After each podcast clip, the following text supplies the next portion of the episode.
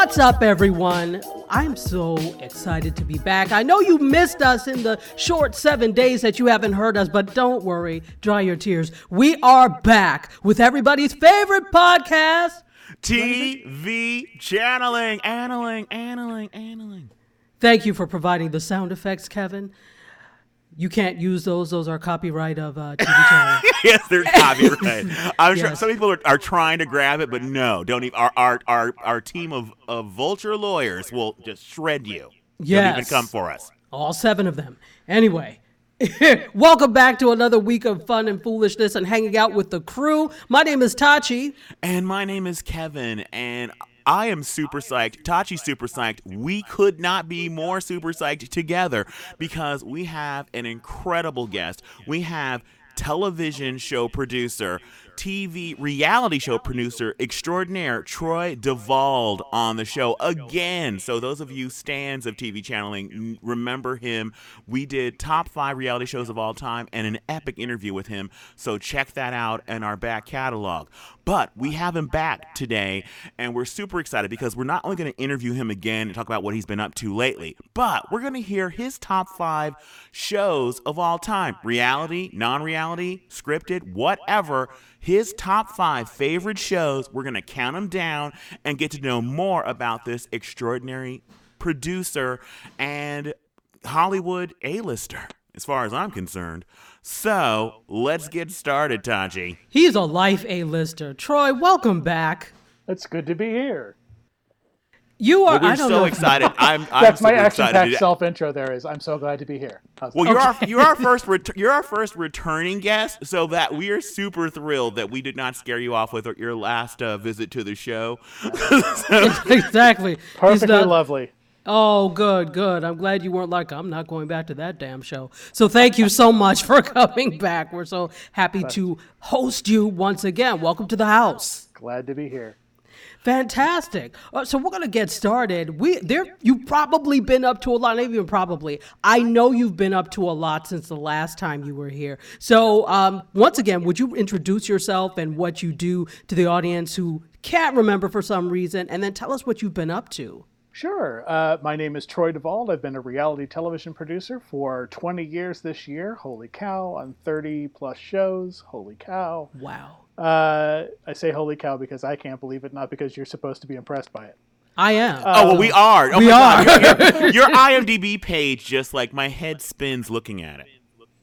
I, Exactly. I've, been, I've been very lucky to be a part of a lot of a lot of really great shows. My career started uh, back around 2000. I was on a show called MTV's Fear, and since then it's included stuff like The Osbournes, The Surreal Life, Dancing with the Stars, The Bachelor, The Bachelorette, uh, Hollywood Game Night, and a lot of other stuff like Paris Hilton's BFF Dubai. That doesn't sound quite as good when you rattle them off.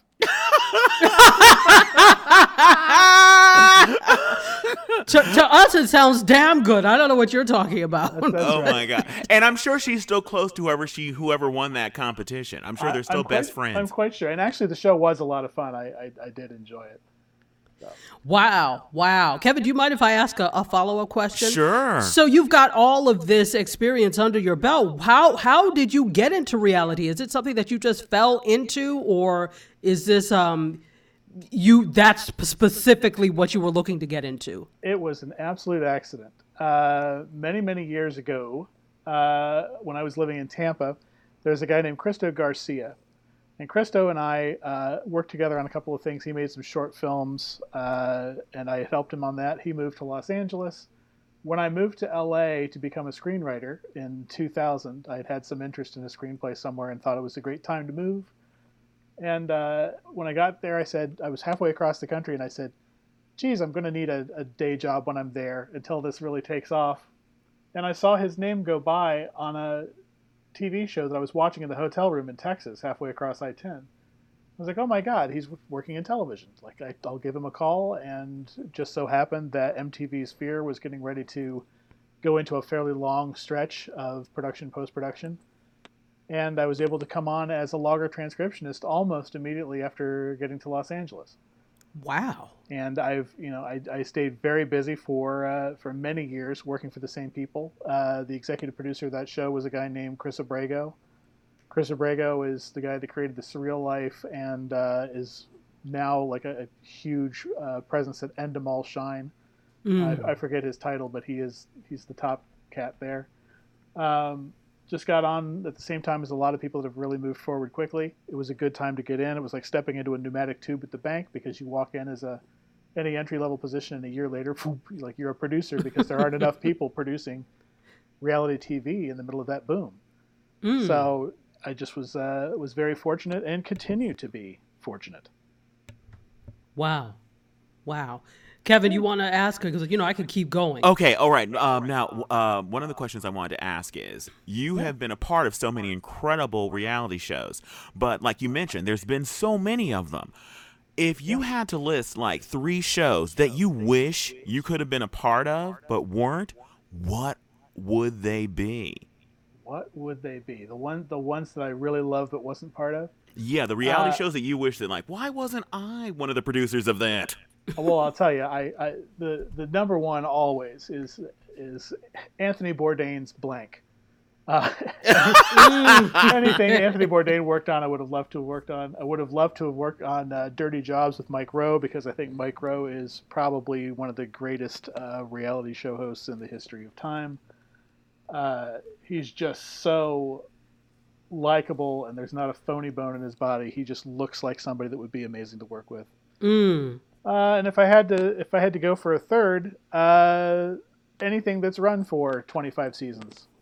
so, I, I, was lucky enough to be part of Dancing with the Stars, and uh, as we often do in this business, you know, something else came along after I'd done it for a couple seasons, and I left, and you know that that show. Talk about a family. I mean, it's just like people get on that show and just stay there forever. Um, and it's really it's it's really uh, one of the best production experiences I've ever had in my life. So I realize that's a show I worked on, but if it's a show I wish I worked on, I would have liked to have come back. I came I went back uh, and did season 19 for them a few years ago, which was like uh, going back to high school. It's like how many oh times, wow how many how many chances in your life do you get to go back and work on something that just really feels like home? Wow, that's so, a great answer. Okay, I have one other question in this kind of uh, adjacent. Now, uh, speaking of things that are very successful, like Dancing with the Stars, um, The Bachelor uh, begat The Bachelorette. Uh, which begat Bachelors in Paradise, and now there. Why does is... this sound like a biblical story? Anyway. well, we are recording this very near, uh, you know, a very holy time. So you're right. anyway, so um, there is a new spinoff of The Bachelor. I can't even remember what the name of it is. It's something about. It's basically the idea is it's songwriters that are um, they have like uh, male songwriters, female songwriters. They're putting them together in a. They're putting them in a, man, a bachelor mansion, and there's hot tubs and guitars, and I guess they find love while writing songs together or something. I was just curious about what you thought of that particular uh, uh, uh, new kind of you know kid kid brother kid sister of the original. And um, if there's any of the shows you worked on that there's a spin-off or another twist that you would like to basically do if you were to come back and produce something that you've done in the past is there a spin on something that you'd like to know i'd like to do a version of it like this well, you know, it's funny. It's this is the first I'm hearing of that Bachelor spinoff with the songwriters. But I will tell you, in the in the past, um, there are a lot of things that are very hard to do because they're not super visual. Uh, the creative process is not really visual. That's why anytime somebody comes to me and we're going to do like the world's next great novelist, and you're like, oh, what's that going to look like? You know, it's gonna be a it's gonna be a Zoom conference of people touching their faces while they type. um, so if they figured out a way to crack that and make it interesting, uh, more power to them. Because I'm I'm fascinated by songwriters. Uh, one of my very dear friends who passed away in December was a was a very successful songwriter for years, and just that whole world fascinates me. Um, as far as something that I would want to revisit and do differently, I don't really know. I don't. Hmm. I, I haven't really thought about that adaptation. There's like in my in my dreams, I think that there's a reality TV version of Clue, but I think Whodunnit uh, already kind of took a run at that. I don't know if you remember that show uh, from a couple of years ago. It was sort of a bunch of people living in a house, and it was almost like Clue. They were just sort of solving murders as they happened every week. Um, were they real murders? They were. They were not. Tachi, that that would be a snuff film. No, they were.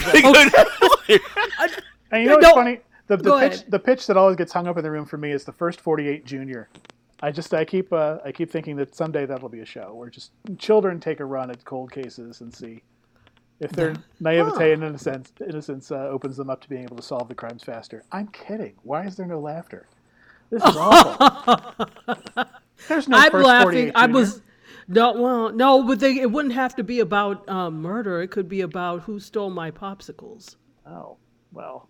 Nobody would care though. Yeah, it would be like a Scooby Doo kind of crime where it's always smugglers, those kinds Yeah. of crimes, And meddling di- kids. diamond diamond thieves or something like that. Um, Exactly. Okay, it's actually uh, uh, the Bachelor. Listen to your heart. oh, Oh my.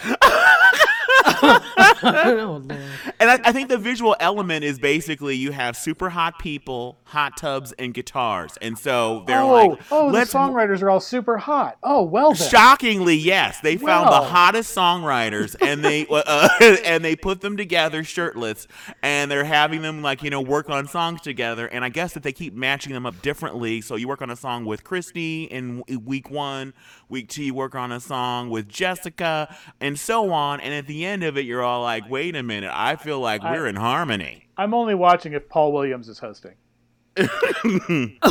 Wow, okay, I I, have no Paul idea who's hosting, but I just thought it was. I, I honestly thought they they could get no more milk out of the Bachelor cow, but they're like, yeah, we can. So I'm looking forward to Bachelor Bachelor uh, Architect Edition, where they have two hot people work on a house design together. So, and if the Or prince how likes every it, he'll pitch goes marry better them. if it starts with the phrase "two hot people." Every Say that again? I said every pitch is better with the phrase "two hot people." Exactly. oh, two hot civil engineers see if they can build bridges to each other. Okay. you- Oh my see this as a- God! It's a bridge to love. There you go. Bridge to love. Civil engineering. Tachi, we need to produce a reality show. We're so we can do. Troy, in our minds, we think we can produce everything It's on the every architecture week. channel. Yeah.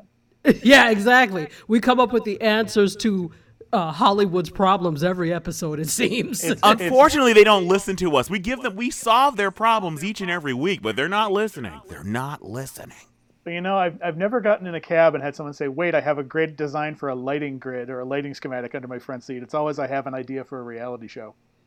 Well, because we're all living in reality. We're not all living on lighting design. That's the difference. We're all we're all experiencing reality all around. There you go. us. You've you've cracked it. You finally That's cracked it. why. That's the difference. and see, that's why we need to produce a show. Absolutely. oh my. Again, I'm I'm looking forward to doing the Real House dudes of uh, the South Bay. So that's You know, be I a tell you, great I show. did, I did want to do a parody of the Real Housewives, but use the the cast of Girls Will Be Girls and get just Jack Plotnick and and uh, Coco Peru and Hmm.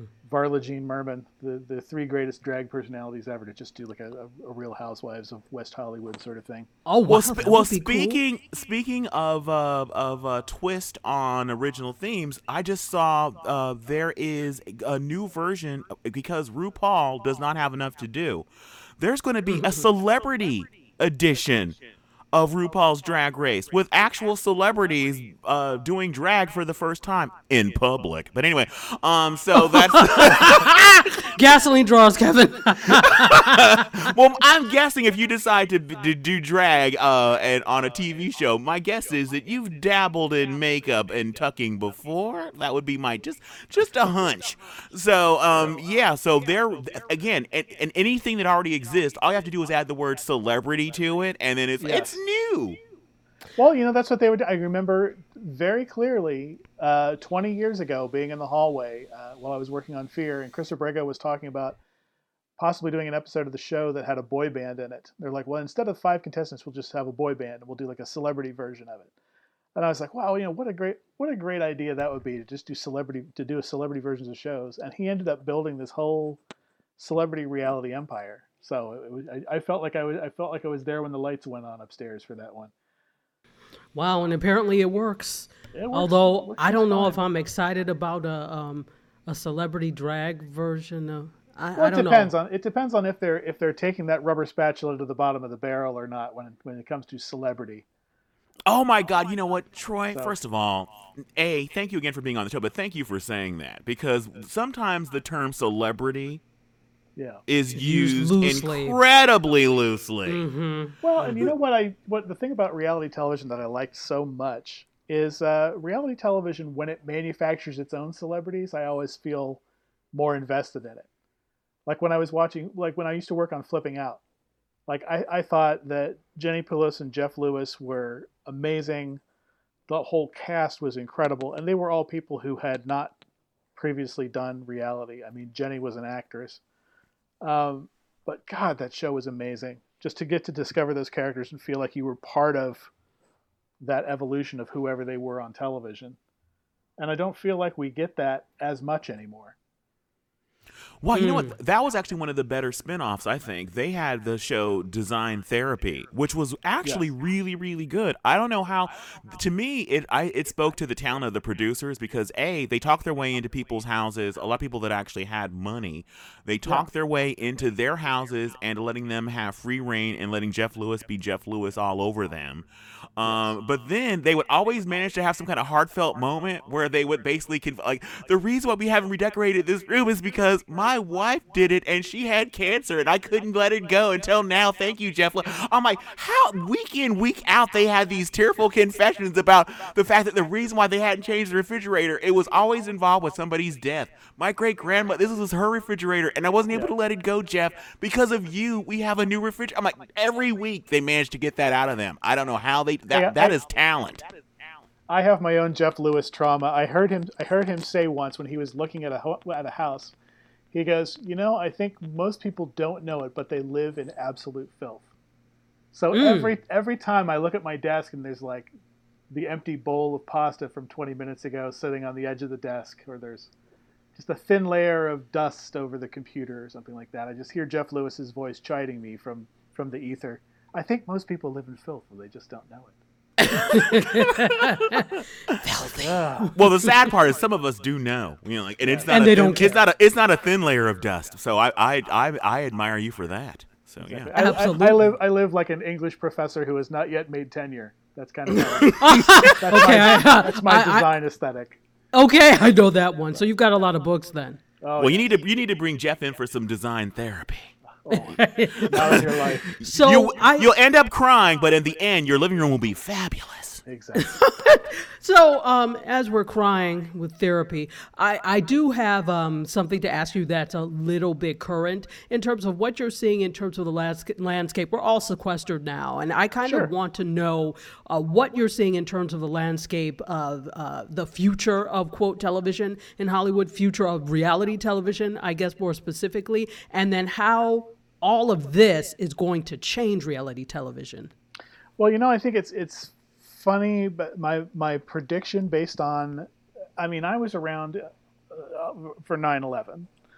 Uh, I had just gotten into the business, and uh, the the knee jerk reaction was America has had too much reality already. We're just gonna we're just gonna stop making these shows. We're gonna take a break and take a breather. And it's like, you know, in in any stressful time, if you look at the the 30s and 40s, like there was a ton of film production going on. There was lots and lots of stuff happening. Right. And I think when we start shutting ourselves down because we're trying to second guess what the audiences want, I think what you're going to end up having is once this is over, uh, you're going to have an awful lot of uh, sort of feel good shows because that's what people think people want uh, rather than pure escape. They, they, they want these sort of upbeat things. Um, they don't want to be stressed out.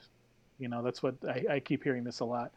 Um, obviously, reality production uh, is taking a bit of a hit, but I think that anytime you come out of that per- period of stress, like with with 2000 uh, with 2001, um, we came back and there was a tremendous amount of production on the other side of it because people were in fact ready to watch television and to turn off the thinky thinky um, just for a little bit and be entertained. So I, I, I think that we're going to be very very busy here uh, in the fall and winter towards the end of the year. I don't know how long this thing is going to take. I can tell you right now, I just wrapped out on a show yesterday. Not Oh, yesterday, wow. uh, Monday, um, for HBO Max that I was working on from home. oh wow. Um, the ability to work from home uh, with software like Splashtop and other things like that. A lot of shows that I think would have otherwise shut down have just sort of splintered, and the editors are working from home, and people are working on their own. there's nothing new going into the lens, but most of the shows that were in production, I think, are going to get finished. Um, so it's not a total stop down like it was before we had the technology to work from home 20 years ago. Mm, mm, okay, so follow up to that. Speaking of working from home and then a lot of production. So, A, do you think that we're going to, do you think you'll see more of that, people working independently from home as opposed to, um, I mean, people already kind of worked independently, but do you think you'll yeah. see more of working from home because of this? Is this uh, set off a green light in, in people's eyes? And B, what does this mean for opportunities for new people looking to get into the business? Will there be a lot of opportunity, do you think? Well, it's it's certainly it's certainly proven that people can work from home. Okay. Um, because you know, for me to get in a car and drive 22 miles to sit at a desk and do the same thing I could do in my underpants at home, uh, you know, it, it's appealing. And I think that you know, having to pay for less physical office space is probably appealing to production companies. I think that that's going to be a thing. I think it's going to be a little harder to get in the door, um, just because I don't know how you hire someone new uh, to work from home. I mean, you probably come in, do an interview, and then go back and work. This I keep I keep talking like the this whole sequestering thing is going to you know last forever. It won't last forever, but no, it, it certainly won't but it will ha- you know what we'll see i think we're going to see repercussions longer than what people think longer than um, after everything is open and we're allowed to I, go back we're still going to feel some repercussions so i think so and i think yeah. it's going to depend a lot on how much money uh, media companies are losing I, I, I, know you know there's a lot of co- there's a lot of companies that do film as well as television and I think film is probably trying to figure its way around this whole disaster with not being able to put things in theaters. I think they're going to be counting their pennies in a way that they weren't before, um, which may be good for television because uh, reality certainly is the least expensive, uh, you know, entertainment to produce out of almost anything. Mm, that's true. But I'm talking out of my can as I usually do when I pontificate about you know the state of my industry. I, I, I only know the state of my industry between myself, my agent, my paychecks. That's all that matters, though, isn't it? Yeah. wow, fantastic. Okay, Kevin, you have another question? I don't want to take up all the time. Okay, well, um, I wanted to ask uh, uh, if you want to share what you're working on right now, like the the thing you just mentioned. What's coming down the pike?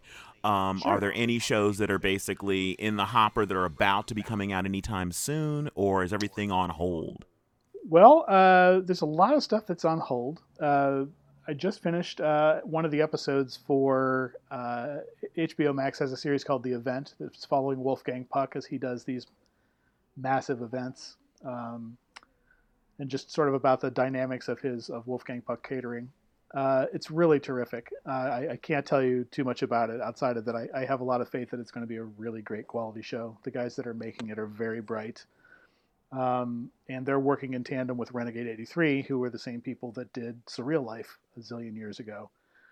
Um, so I, I, I, really have a lot of faith in that. Uh, as far as other things I'm working on, I'm, I'm mostly sort of dialing back uh, from television. I'm still working on the documentary. Remember, we're not here that I've been talking about for the last three years. Right, right.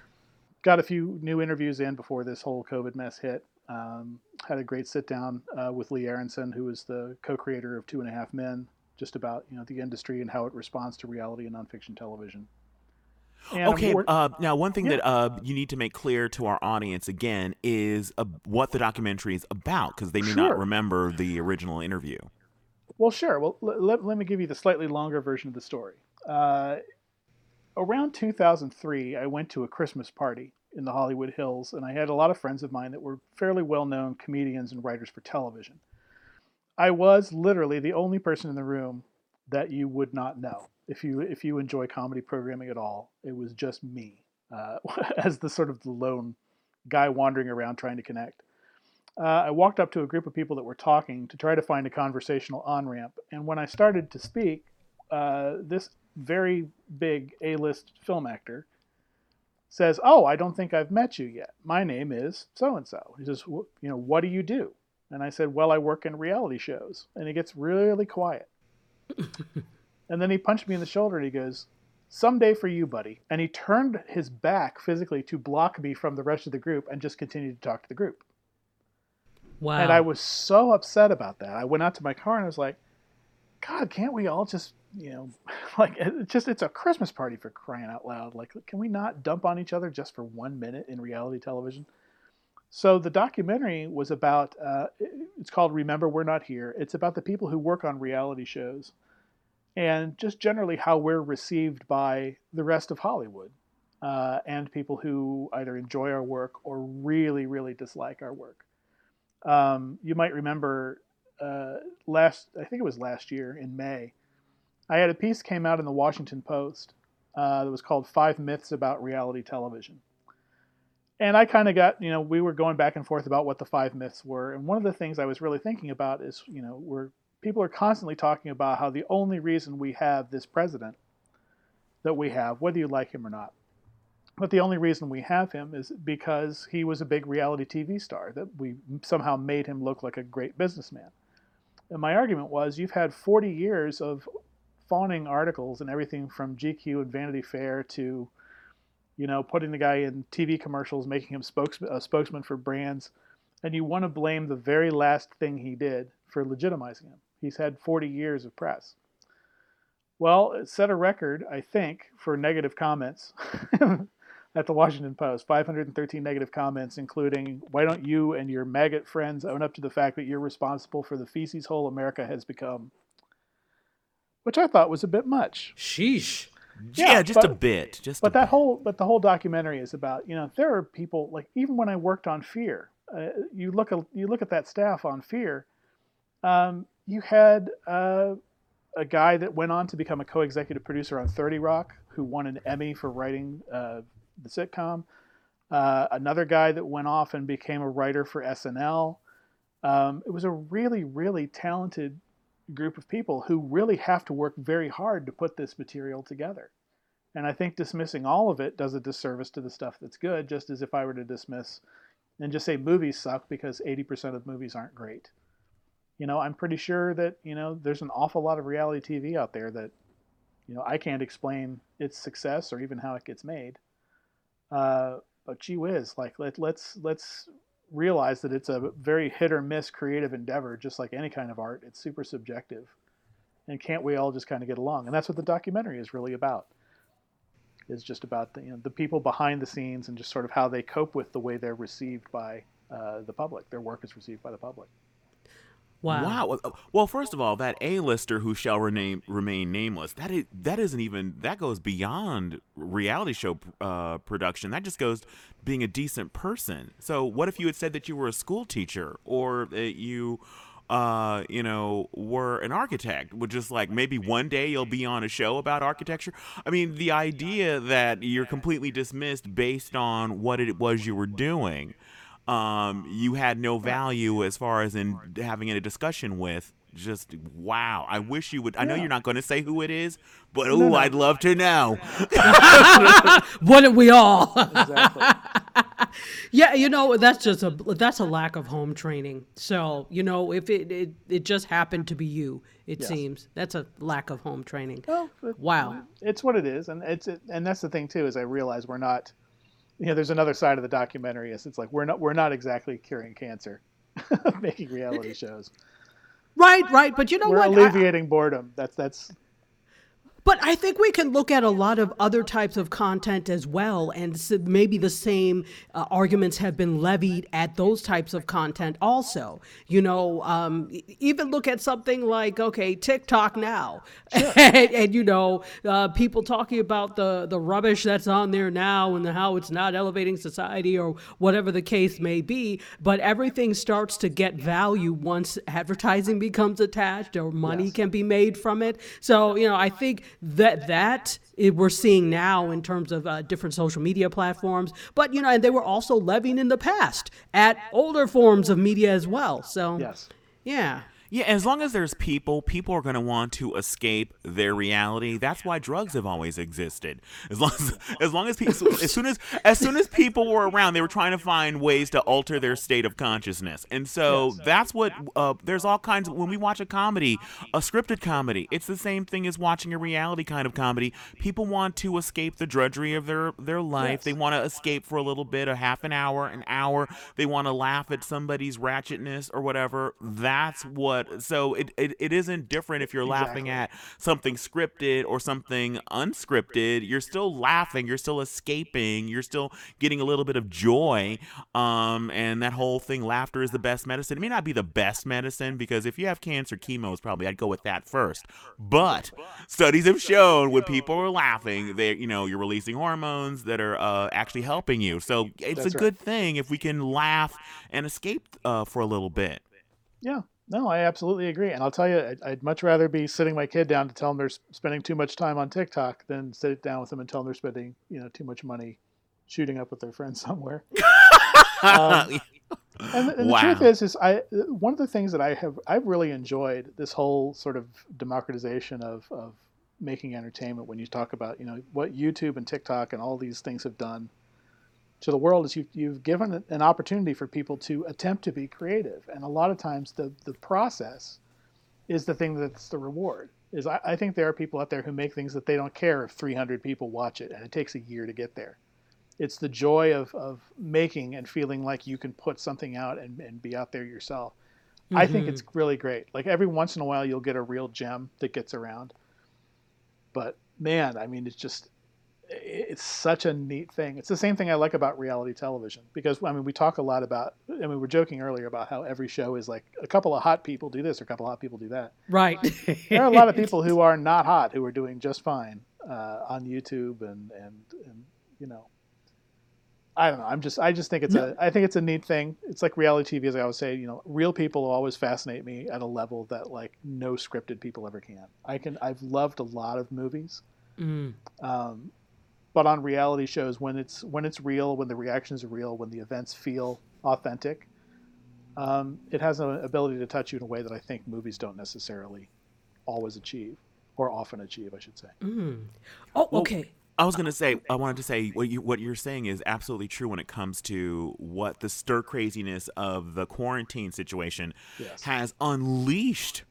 This like uh, avalanche of creativity. So many people doing videos that have never created content, doing really just like it's amazing what what's the imagination that people have that are doing all kinds of other things. Um, I even saw a really neat video that a bunch of nurses did, uh, kind of as a, a, PSA on their own, but it was hysterical. It was so well done, and um, I think the real uh, democratizer is our phones. Everybody yes. has access to a camera, uh, and um, and everybody has at, uh, access to distribution thanks to Facebook, Twitter, Instagram, and and yeah. um, it's really it got the, one of the bright spots of this, you know, kind of rough time. I, I was going to say dark time, but the reality is it's a dark time. Um, has been the explosion of creativity of just regular people. Yeah, absolutely. And, to that point, because Kevin, we were right on the same trajectory in terms of what you were going to say. I absolutely agree. I love the fact that there is a democratization of, of content now. But but but here, here's the thing, and I want to know what you feel about this. So there are also an awful lot of notables and celebrities that are doing things with with TikTok, with uh, Instagram, with yeah, oh oh the hell oh. I'm going to say it. Oh the hell oh. I know where you're going.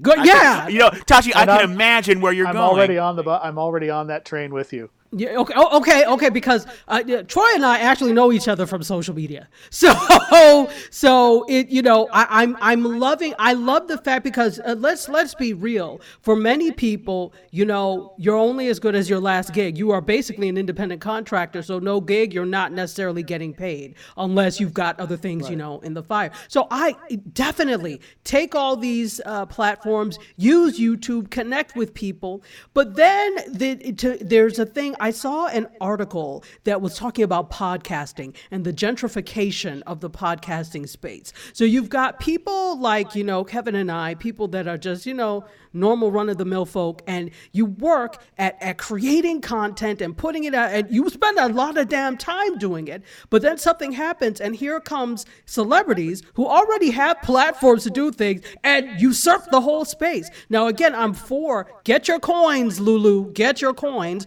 but I'm also kind of like, mm, hashtag side eye, and I wanted to know what you felt about that. Uh, there, I think the thing is, it all boils down to what what's great content. Um, and I think a lot of celebrities, my interpretation of it is I almost feel like they're diluting the brand by being so omnipresent mm. uh, on, on, social media. It's sort of like, oh my god, like I've had I, have had enough of this person. I don't have to seek them out anymore.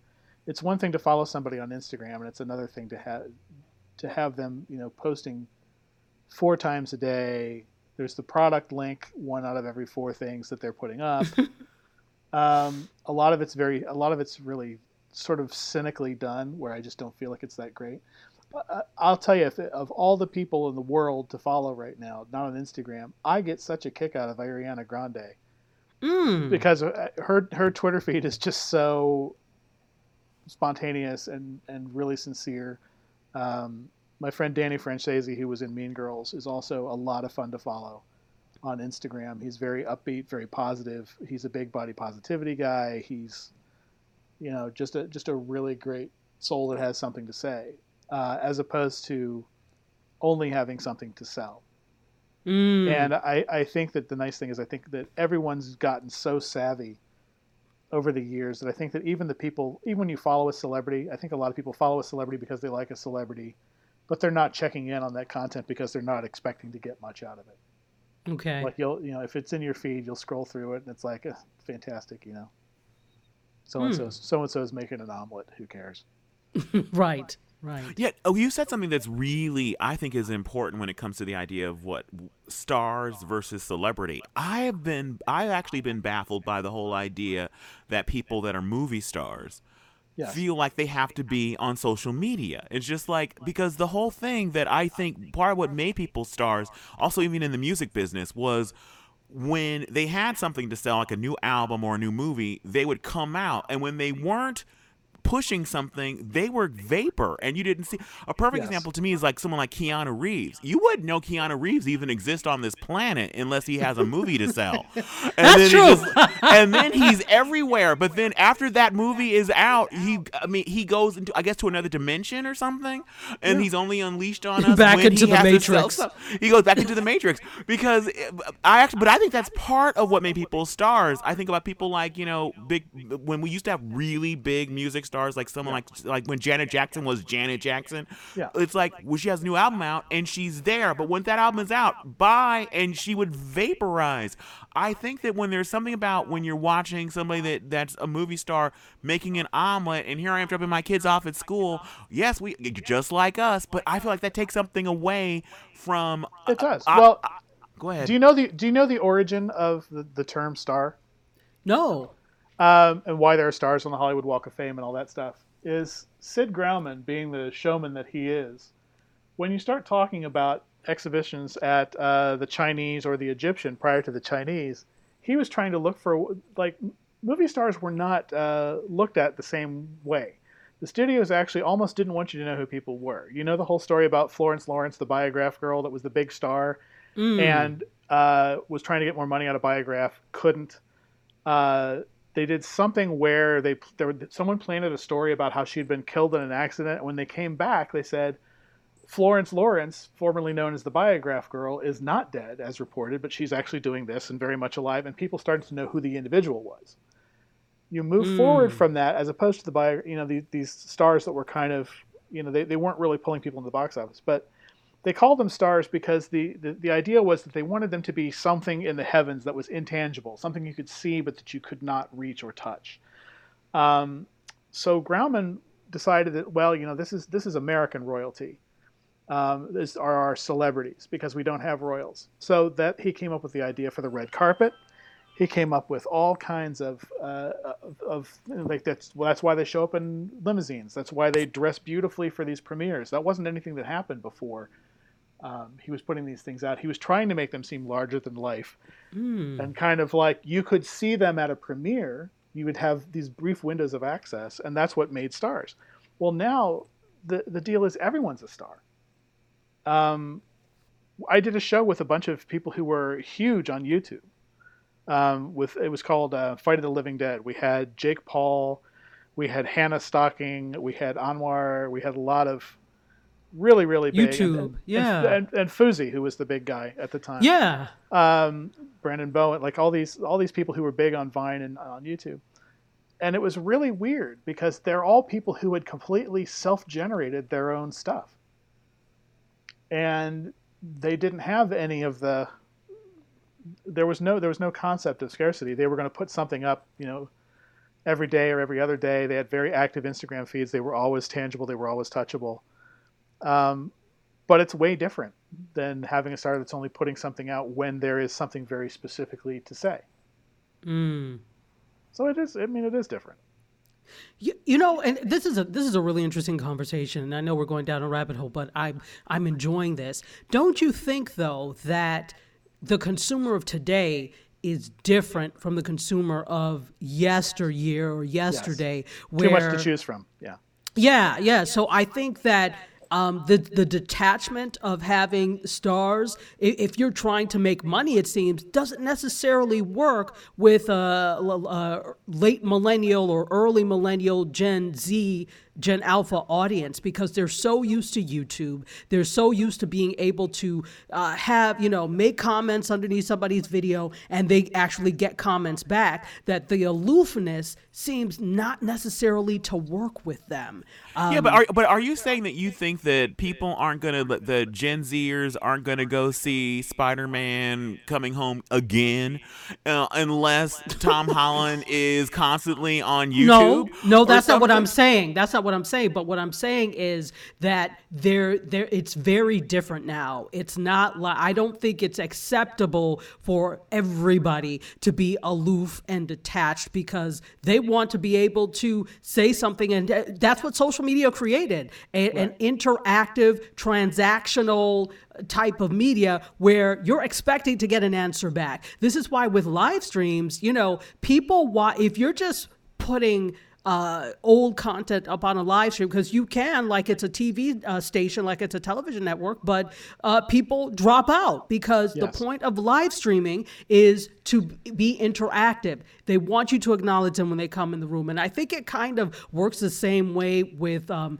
this concept of stars slash celebrities. I don't know if you agree, but.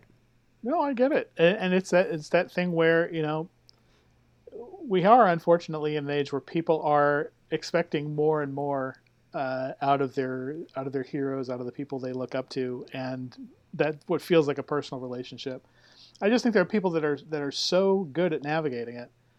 Um, it feels weird to me when you, you, you when there's an Instagram or, or something for a celebrity and it feels incredibly curated.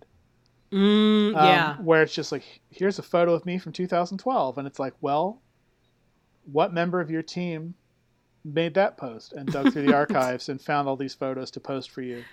Oh my you god! Know? You know what? That reminds me of my favorite thing that, like, when Oprah's network first launched, she, uh, the show, oh, what was the name of the show?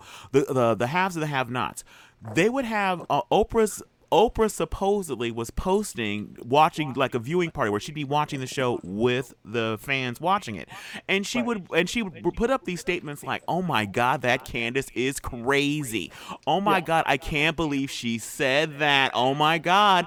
And then I'm like, "Wait a minute!" Like, but every week it was like, "Oh my God, I can't believe that Candace said that." It was just like, it's like, wait a minute. It's just like these are just that's not generic, what Oprah says. This statement will be worked every episode. It'll be these generic statements like she's like, no, it was clearly like some uh, intern, and I was surprised that the intern couldn't actually do more. Kind of, you know, you're gonna have an intern do it and pretend to be somebody. At least have them actually say things that seem more relevant and not exactly. so insanely generic. But I see what you guys are are saying, but I still think that when it comes to like quote unquote star stars, movie stars, there should be different from as far as a YouTube star because part of what they're doing is they're constantly Did- churning out content. And I, I understand that Tom Holland or any of the Avengers will be on social media when they have a new movie coming out. But the idea that uh, that we need to see, um, oh my God, what's Black Widow's name? The actress. Scarlett Johansson. Scarlett Johansson like making eggs and stuff every morning. I don't need to see her like making her coffee every morning. Um, I feel like that diminishes her. You're talking as a Gen Xer, though. I'm just saying. I think it's different. So you're saying that that so you're saying that uh that Gen Zers were like, well, I was was gonna see her movie, but since she didn't share her making her coffee making process every day, I'm not gonna go see. it? No, that has nothing to do with see. See, Troy, don't mind us. No, but no. that, that has nothing to do with whether or not they're going to see a movie. That I don't think they're going to say, "Oh, well, you didn't talk back to me, so I'm not going to." That it's not that deep for them. They move on to the next. But what I am saying is that the whole industry is embroiled with the whole social media thing. In fact, um, um, I was telling, uh, talking to Cocoa the other day. So I'm actually friends with Cocoa Brown, the comedian, and she was saying, you know, when it comes up for when you're going in for roles and reading and stuff, for some people, yeah, if, if you're not like an A, if you're an A-list star, that's one thing. But if you're not, then it's like, well, how many social media followers does Yes. she have? How many people do you have on Instagram? So it's not about the aloofness anymore. They want to know, do you have a following? Because they want that following to come and watch the movie. You're so it's very, very different now. Well, you know what? It's, Oh no! it- Well, I'm sorry. Go No, ahead, I- please. I was just going to say, I- you, you know that uh, executives are, are running scared Yeah. these days in a way they haven't before. Is that I, I read an article, maybe it's my, maybe two years old at this point, where the average shelf life of a development executive uh, in alternative at a network is something like 18 months. wow. Because it's like we want results right away, we want results right away. It's why you're seeing so many things get adapted. People talk so much about like the reboots and everything else. It's because everyone wants to go to proven material. We want to buy a show that was made in Israel that we know people already watched. You want to get a show from Denmark that people already watched. You want to watch this host. and the the the Instagram followers and all of this stuff is just a weird metric that they've chosen to legitimize how many eyeballs they think they can direct to something. Mm. And it just doesn't feel it doesn't feel right. Mm-mm. Also the idea that Excuse me. translates the idea that because I, I follow somebody on Twitter means that I'm going to basically see whatever TV show or whatever kind of content they generate based on the fact that I like their Twitter feed to Yes. me is a mistake Yeah. to think But that. it might. But it, it, it it's a it may be a mistake to think that, but it might. People, I, I'm telling you, social media really resonates with people to the fact that if I follow your account and I see what you're doing here, I'm going to see what you're doing when you get to a linear platform. I'm going to want to see what's up when you're on a linear platform. And I think it works both ways. Those people who started linear and then are doing social media stuff now, and the other way around, people who started on social media and now are starting to get attention from networks, from uh, you know producers, etc. So I, I just think I I don't disagree with you, Kevin, not at all. But I, I think that it's starting to shift, and we have to realize that the younger people get, the more different. Differenter? That's not a word, but I'm using it. Differenter. more things more about- different more different I like differenter. The differenter, I'm going to use that. Things uh, are when it comes to who we consider stars, how we consider them, and the level of relationship we want to have with them. See, I think this is another thing. I think uh, back in the day, the level of relationship that we wanted to have with them is not the same as now. Now, I think people want to, while maybe not best friends, they expect to be answered back. They expect to um, get something from you, whereas back in the day, we didn't. If somebody looked at you, they're like, he looked at me. No, I under I understand that, and uh, but I understand the idea that of thinking that social media numbers is currency. But Mm-hmm. we are we know for a fact that people fake. I mean, uh, speaking of uh, the former star of or uh, uh, Apprentice star, how many uh, uh, they calculated it's like how many like you know tens of millions of his followers are bots, and so you can basically there's people you can pay to all to to have people follow you on Twitter or Instagram. Uh, there's there's houses when it comes to like YouTube, there's like there's places where you can actually pay money and they actually have a whole bunch of like uh uh uh screen setup to basically move your view numbers. So a lot of these things can be fixed and faked.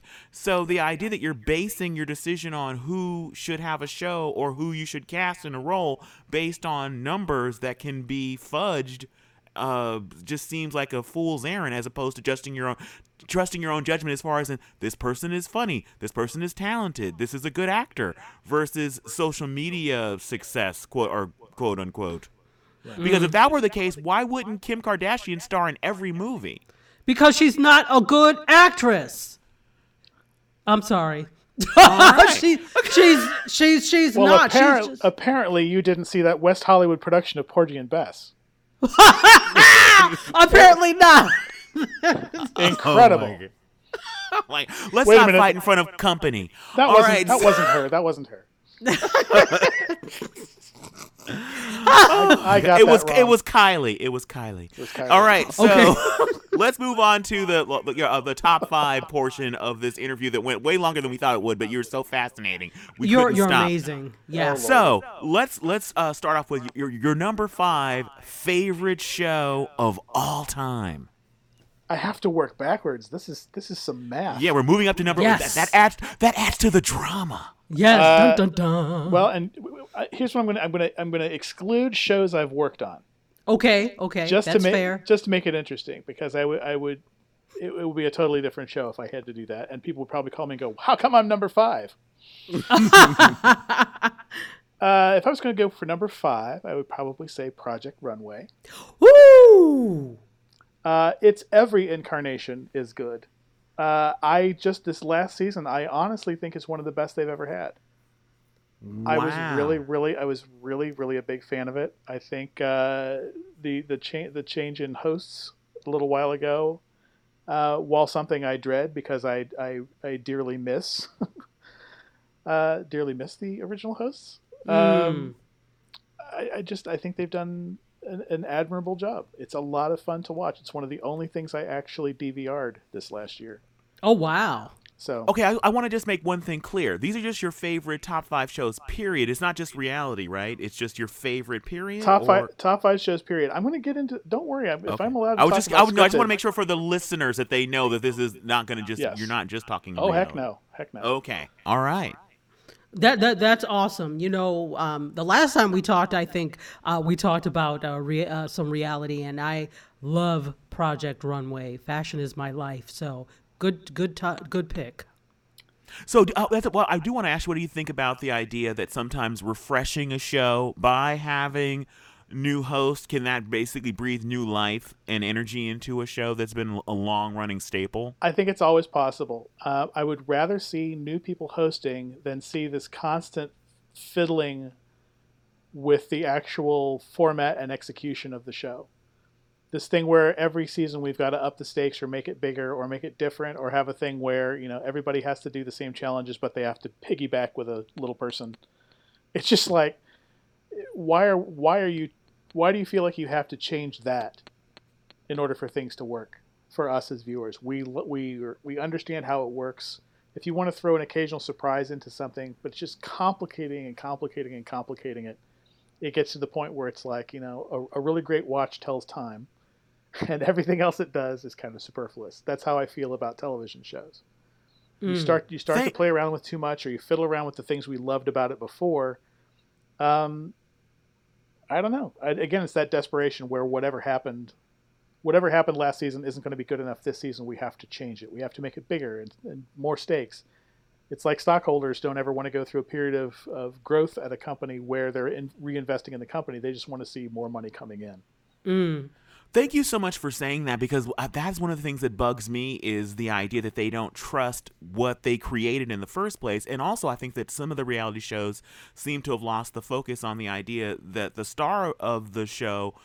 A was the premise, but B was the different personalities we would get each season. So having challenges where they have to have one arm tied behind their back or whatever out of nowhere or like you said like tied to somebody and all these kinds of stupid things that they throw in there is just no the dynamics that if you if you cast correctly you give us new dynamic people and new interesting mixes of people Yeah. that's what's going to keep us coming back not some new up, upside down design challenge where you're hung upside Yes. down and make a dress and just ugh, really I'd love to see that, by the way. Anyway. see you're oh Chachi, you're making it worse you're making it worse all right so what's your number four Uh, the, my number four show, scripted or unscripted of all time, is The Many Loves of Dobie Gillis, which I'm sure none of your listeners are familiar with.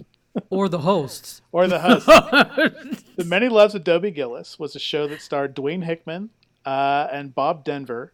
If you remember Bob Denver, Oh, played Gilligan. yes. And- before Gilligan Yes. And it was basically uh, Dwayne Hickman played Dobie Gillis, who was this guy who was always trying to figure out how to find the one girl he was going to be in love with. He wasn't girl crazy. He just he, he just wanted one great girl just to have.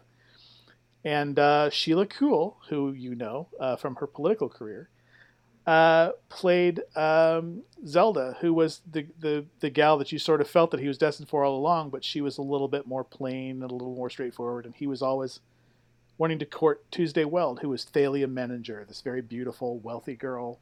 Warren Beatty was the guy on the show that that Thalia was always kind of, you know, in love with. That Dobie could never kind of beat her. Um, it was a really, really, really well written, well executed, thoughtful show that was ahead of its time as far as sometimes the maturity of the content. Um, that it was still very much a sitcom, but it just it felt I don't know. It, it, it was it was a really really great piece of work. Wow. So are you working on rebooting it? I am I am not. I I would I wouldn't want to see it with anybody other than the original cast. The guy that played uh, Dobie's father, who ran the grocery store, who was always sick of having to give him money to go on dates. His catchphrase was "I'm going to kill that boy," which you never would ever hear anybody say now. No. But it's just he would always get so frustrated. One of these days, I'm going to have to kill that boy, and the mother would be like, "He's he's just trying to meet people." No, it's kind of like this. It's kind of like The Simpsons. It's just like the whole long-running gag of Homer strangling his son. Yes. Just Yeah. like that would never, that would Yep. never fly now. exactly. Exactly. Wow, what that is an and that is a deep cut. That is a very interesting pick. Yeah, It's I'm gonna have to check this out now. There's a lot. There's a lot of them that I'll be avoiding for the rest of the list. Um, just honorable mentions like Car 54, Where Are You, which was a show that was created by a guy named Nat Hiken, who also did the Phil Silver Show and a lot of that stuff. Oh, you know what? Um, I have to ask you. So since I, I brought up reboots, Yeah. what did, now there was a movie version of that. I believe it starred uh, Rosie O'Donnell. What did you think of? What do you think of some of? Have, have you ever seen a successful version of that where you took a TV show that that that I shouldn't say successful because like Charlie's Angels, the movies were successful. But what did you? Have there anything that you've actually liked of the original version that you thought, okay, this uh, you know Dukes of Hazzard, the movie, um, actually works for you? You know, it's it's- Personally. I w- I wouldn't say that. I wouldn't say that I have. There, there are not a lot that I like. There's some where I just enjoyed seeing the person again. Mm. Um, there was a, a, a movie that was that just had so much trouble getting going. I don't know if you know the whole history of a movie called The Nude Bomb. It was No, a do tell. it was a reboot, not a reboot, but a revisitation of uh, Get Smart. Ah. Okay. Uh, and the Nude Bomb came out in the 80s when I was still young, and basically I was seeing that around the same time I was seeing Get Smart for the first time. And it's just a lot of it felt a little forced and a little weird. And if you watch um, the Blu-ray, like Leonard Stern is such a, an incredible writer and creator um, that I just feel like he was super marginalized over the course of the making of that film. Which Alan Spencer, who's the guy who created Sledgehammer, if anyone's old enough to remember Sledgehammer, um, Alan Spencer does a really nice commentary on the Nude Bomb DVD about you know the difficulty in getting the film made and and you know what everybody was going through. wow. But I generally I generally don't enjoy movie versions of television programs. Okay, I'm so even so, if you do enjoy it, it's for it's to see the original cast if they are bringing anybody back. Because most times is. when they're when they're revisiting something, they're they're it's a it's a new cast playing Yes. the original characters. Uh, And I, okay. have I have nostalgia problems anyway, so I'm, I'm going to try to keep the rest of this list fairly current. Okay. Great. Well, let's move on to the rest of the list. What is your number three? My number three, oddly enough, you just mentioned it, would probably be The Simpsons. Yay! wow. it's it's consistently one of the best things on television. Uh, it is as as far as where you know great writers and, and, and, and producers are made. It's it's it's had everybody I've ever really admired on its writing staff at, at one point or another. Um, just just really incredible people. Al Jean and Mike Reiss are are incredible. Uh, Dana Gould wrote for them for a long time. Uh, Dana, who I don't know, I have. It's funny. I have this little comedy bubble that I, I love comedy so much that I never know who anybody knows outside of that that center. um, but Dana Gould is a is a fantastic writer. He he created um, Stan versus Evil that was just on IFC for a couple years. Um, brilliant writer with a great another great podcast. Uh, it's just a it's just a great show. It's consistently funny. It's interesting. It's not something that I ever feel is too hip. Like I love South Park, but there are some times where I feel like it's it's it's very cutting edge, but it, it doesn't have the warmth I think that you get in The Simpsons. Yeah, yeah, I, uh, I know I, what you mean. I think there's a point of connectivity in it that's different than any other show uh, that's ever been.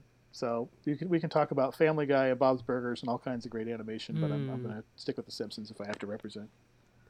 Yeah, and also I think the difference between The Simpsons and South Park is South Park feels a couple epi- couple of seasons ago feels super dated compared to The Simpsons. Shelf life just feels so much. It, it feels like the show's still you can watch uh, The Simpsons to me five six years ago episodes right. and they still feel fresh versus the other uh, South Park feels part of being I think the the the downside of being that cutting edge is it feels old very quickly. It does. Right. They're they're very they're very they're very topical. It's a fun show to watch, but there are certain certain time you know something falls out of the media and you're like I don't I don't quite understand this episode because it's been ten years now. Um, but it's very well done, very well written. Wow! All right, so Great. what is your uh, what is your number two? Uh, my my number two. This is very hard because I've been flip flopping. Uh, number two and number one. In, in, we feel your head. pain. We feel your pain. We especially go through this Kevin, a lot. Especially I'm gonna Kevin. say I'm gonna say number two is Cheers. Ah, Cheers. Which yeah, I know.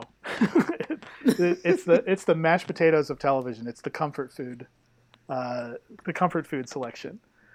Um, Cheers, the thing I always enjoyed about that was, uh, again, it's I'm very big on the sort of level of humanity in shows.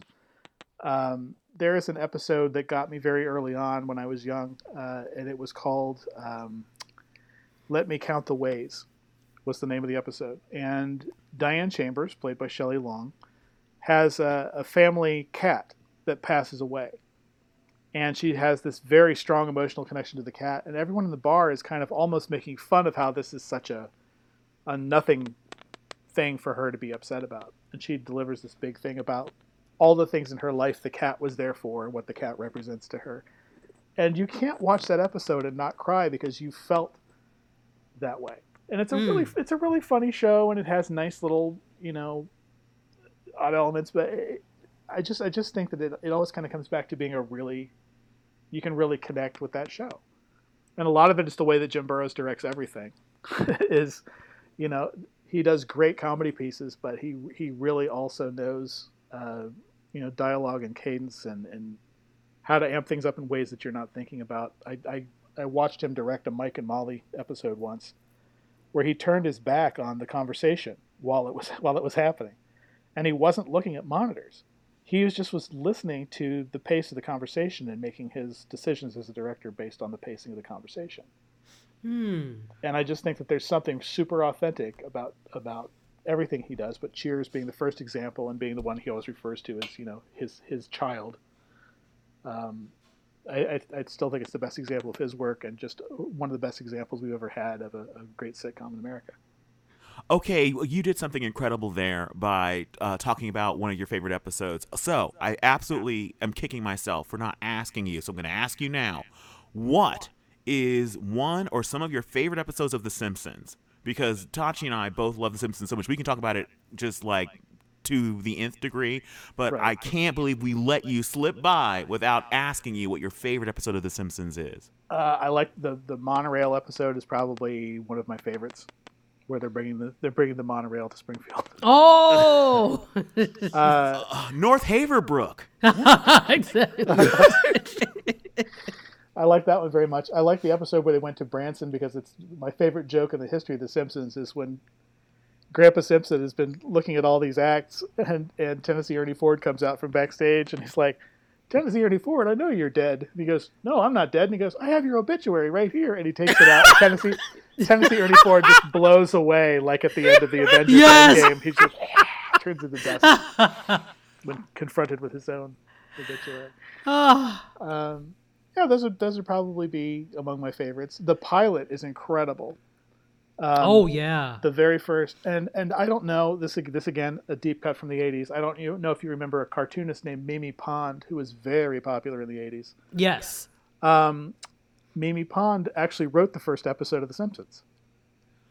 What the the, the hmm. which was the Christmas episode? Are you talking about that, or is the, One- the it's the one with Santa's little helper. Santa's Little Helper where they get the dog? Okay, that's the Yeah. that is the first one. Okay. Oh wow. All right. That is Wow. a deep cut. Now, just in case for those fans out there of Dobie Gillis, do you Yes. have a favorite Dobie Gillis episode you want to mention? I couldn't name a favorite a favorite episode of Dobie Gillis. It's All been right. so long since I've watched it back to back, but I didn't just notice yesterday. I think it's running for free on Amazon Prime. So Oh wow. Oh, that, th- uh, thank you very much. That's to th- great those people out there that want to check it, check it out. That uh, uh, may have not have had any idea where to go look for it. So Amazon Prime Video. That's right. And also Car 54. Is there a favorite that you want to uh, mention or to point us towards? I, I also couldn't do I also couldn't do that. I like all of them. It- All it- right. Okay. All, that, great- you'll get a better recommendation than that. All of Yeah, them I'm are good. sorry. I, there aren't a lot of dud episodes, especially with Nat Hiken shows. Like, oh my god, the guy is brilliant. All right. So, oh my God, drum roll, please. Brr- It'll- it'll- uh, I was gonna say it'll be added in post.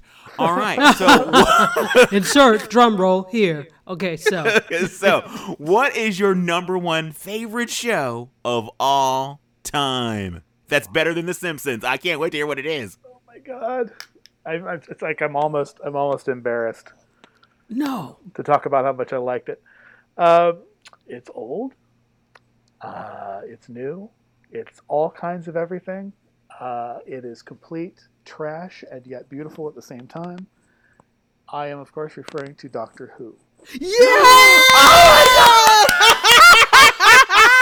Yes, yes, yes. I am a Whovian to the core. Oh my god! really? Oh my god! Yes, you know Tachi aspires uh, to be a com- uh, a doctor's companion. a- so a- yeah, I do. A tip of the sonic screwdriver to you both. Thank you, thank you so much. And I'll tell you, in, in recent in recent years, now I was watching that show back when you know I I, I was watching with Tom Baker regenerated into Peter Davison. Oh, it, I've been watching the show for a while, and wow. what I'm finding really interesting is there are certain things like that. Do you watch the Christmas episodes? Oh, every year, every year. I think the Christmas episodes are some of the most fun things that have ever been on TV. they are um, so much fun. I agree. They really are. They're, they're just they're just beautifully done. Um, it- it's it's well written. It's uh, I don't know. I mean, it's just and it's it's consistent. What's the, the funny thing is I've never seen a thing that is so different from season to season, but is so consistently entertaining. It's very aware of its own lore. It doesn't break any of its own rules ever. Um, just a great show. Exactly. And you know, the whole thing is you you even forgive the uh, original episodes and their cardboard robots Oh, and sure. such. It's like that's the best you can bloody do, but you forgive it just because of the writing, just because of the world it draws you into. So I have to do this. Uh, we can't let you get away with without. I need to know who is your favorite doctor, or do you have a favorite doctor? Uh, I have I have a favorite doctor, and it, it feels strange to say. I mean, it's like Tom Baker was my favorite for years, but I'm so such a fan of Tennant. Did, Yes! Did you, did you see him? On, there was a series called Good Omens. Yes, well, yes, we, we reviewed, we, Good reviewed Omens. Good Omens. Yeah. He, he he was absolutely fan. He's such a such a great actor, and in a way where he doesn't have to be swimming in machismo to be a, a dynamic male force in a in a story.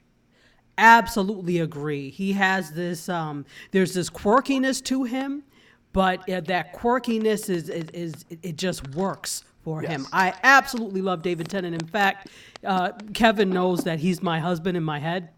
So, so hats off to you for that pick. Well, boy, was I Yeah, ever- Kevin also knows that there's a scared to say restraining order that. against Tachi. So yeah. Go away. Sorry, what did you say? What did you say, uh, Troy? I missed the last thing. you Oh, I don't even remember. Oh, that's okay. We're swimming in the uh, sea of Doctor Who Whodom. Yes. Yes. It's o- Wow. I, I Well, know you it's, never an odd, it's an odd choice because there are so many other incredible shows.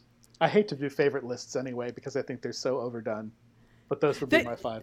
They are, and I think you have you have favorites at different times. You have um, favorites depending on you know in different genres. So you know it's it, it it's difficult. That's why we cheat so much when it comes to these lists, our top fives, because it's like there's sure. so many. And it's like, yeah, there's get- always a get- lot of honorable mentions. Well, how do I get through that list without The Office? How do I get through the list without, you know, so many of these other really incredible like The Office? I could watch forever. Well, that's part of. I think it is. It really is a muscle, and it makes you kind of uh, you you work out when you try to really narrow down what is you know that whole desert island kind of question. If you could only have take these five shows with you to a desert island, which would they be and why? And it makes you really look at well what what this show means to you. And I really love what you what you what you said about Cheers and what was it that touched touched you about that show. Really says a lot about who you are as a person. And I think that why we do so many top fives is because I feel like I learned so much more about Tachi. We refer she refers to us as TV twins, but it, I'm I'm I never stop being fascinated by hearing why people love what they love. Yeah, all it. And that's why it's interesting to me to keep doing these kinds of lists because it's and, and you learn more about yourself. I learn about more about myself when I'm trying to narrow down what is what it why why were these the top 5 and why did I choose them and what what is it that I love about them and hearing why you love what you love you really open up a window into who you are I think to us. So I appreciate that very much. my my pleasure. And it, and in parting, may I please tell you if you have not seen Dispatches from Elsewhere, check it out. Okay, never even heard the term dispatches from elsewhere. Please tell us where we can maybe check it out. It's it's running on AMC. Uh, it's Jason Segel from How I Met Your Mother. Uh, it's this very sort of mystical, magical thinking, otherworldly experience. With uh, it's got Sally Field in it, uh, and Richard E. Grant, who is one of my favorite people to see anywhere, anytime. Uh, but a really, really, really interesting show. Wow, another great honorable mention. Yes. I can't believe it. We've we've come to the end of this show, this interview with Troy. Thank you so very much for being on the show again. We we can't believe we tricked you into I mean, we got you again to be on We're so excited. I guarantee you the self isolation has nothing to do with my availability. So, well, thank you so much, Troy. We love you to the moon and back. So, thank you so much. We can't wait to have you back. I'll be around. In fact, well, we all will. So, um, you know what, Kevin? Should I tell them places where we? yeah, can- oh, yeah, Tachi, how can people listen to the show other than how they're listening right at this moment? If they want Oh. to if they want to do it a different way, they want to mix it up. If you want to mix it up a little bit, as Kevin likes to say, you can listen to us in a myriad of ways. We're on Stitcher, Apple Podcasts, Google Podcasts, Spotify, Pandora, TuneIn Radio, iHeartRadio, WJMSradio.com on Tuesdays and Fridays at 5 p.m. Eastern, 2 p.m. Pacific. And if you forget all of that, all you have to do is go to tvchanneling.com and click episodes, and you can listen to the latest ones. And by the way, while you're listening on your favorite podcasting app, why don't you go ahead and subscribe? Because then anytime anything new drops, you'll get it first. I mean, why would you not? You're already listening, so you might as well go ahead and subscribe. And while you're there, it would be incredibly kind if you would leave a review, a nice one. Yeah, we, we, we, we're, we're not even thinking about anything other than that. And if, if that's another thing, you're you're still listening, so you must have liked it somewhat. Come on. Not available Come on vinyl or cassette. Oh goodness, goodness, goodness! And actually, before I ask, uh, well, before we talk about social, Troy, how can people reach you if they're interested in um, hearing or seeing um, about the progress of Remember We're Not Here, or to purchase any of your books? How can they reach you? Well, for Remember Not Here, you can always check in on the progress of the film at Remember We're Not Here on Instagram. Uh, no apostrophe, all the words smushed together. remember we're not here. Say it very quickly. Remember we're not here. That's that's, that's where you can find me on Instagram. Uh, you can find me on Facebook just as Troy DeVolld. Uh, check in anytime. Would uh, would love to hear from you. On Twitter, I'm Story Troy and Reality TV Troy. Take your pick. Uh, and if you want to reach me any other place, just throw up the sash and scream out the window. I'll be there on the double. Wow, that's Yeah. good to know. Put up put up the Troy signal. All right. So Kevin, with all of, with all of that, if people wanted to let us know what they uh, thought about the episode, or they had a question for Troy and can't remember any of the ways that he then said, "I'll just I'll just go on TV channeling and ask Troy that way." How can they reach us? All right. You can reach us in, on social media in a myriad of ways. You can uh, reach us on Facebook. You can reach us on Instagram and Twitter. We are TV channeling everywhere. And we'd love to hear from you. So if there's a show you'd like us to review, uh, if you have a question for Troy, then we will get it to him. Um, if there's something going on in pop culture that you want to hear our take on, let us know. And with that, we're going to get going. Thank you so very much for listening. It's because of you that we do this. We appreciate all your comments and we appreciate your uh, reviews and for listening once again. With that, we're signing off the way we always do. Goodbye from Tachi. And goodbye from Kevin. And remember, if you're watching it, yeah, we're talking about it, even under quarantine. Yes, cheers. Bye.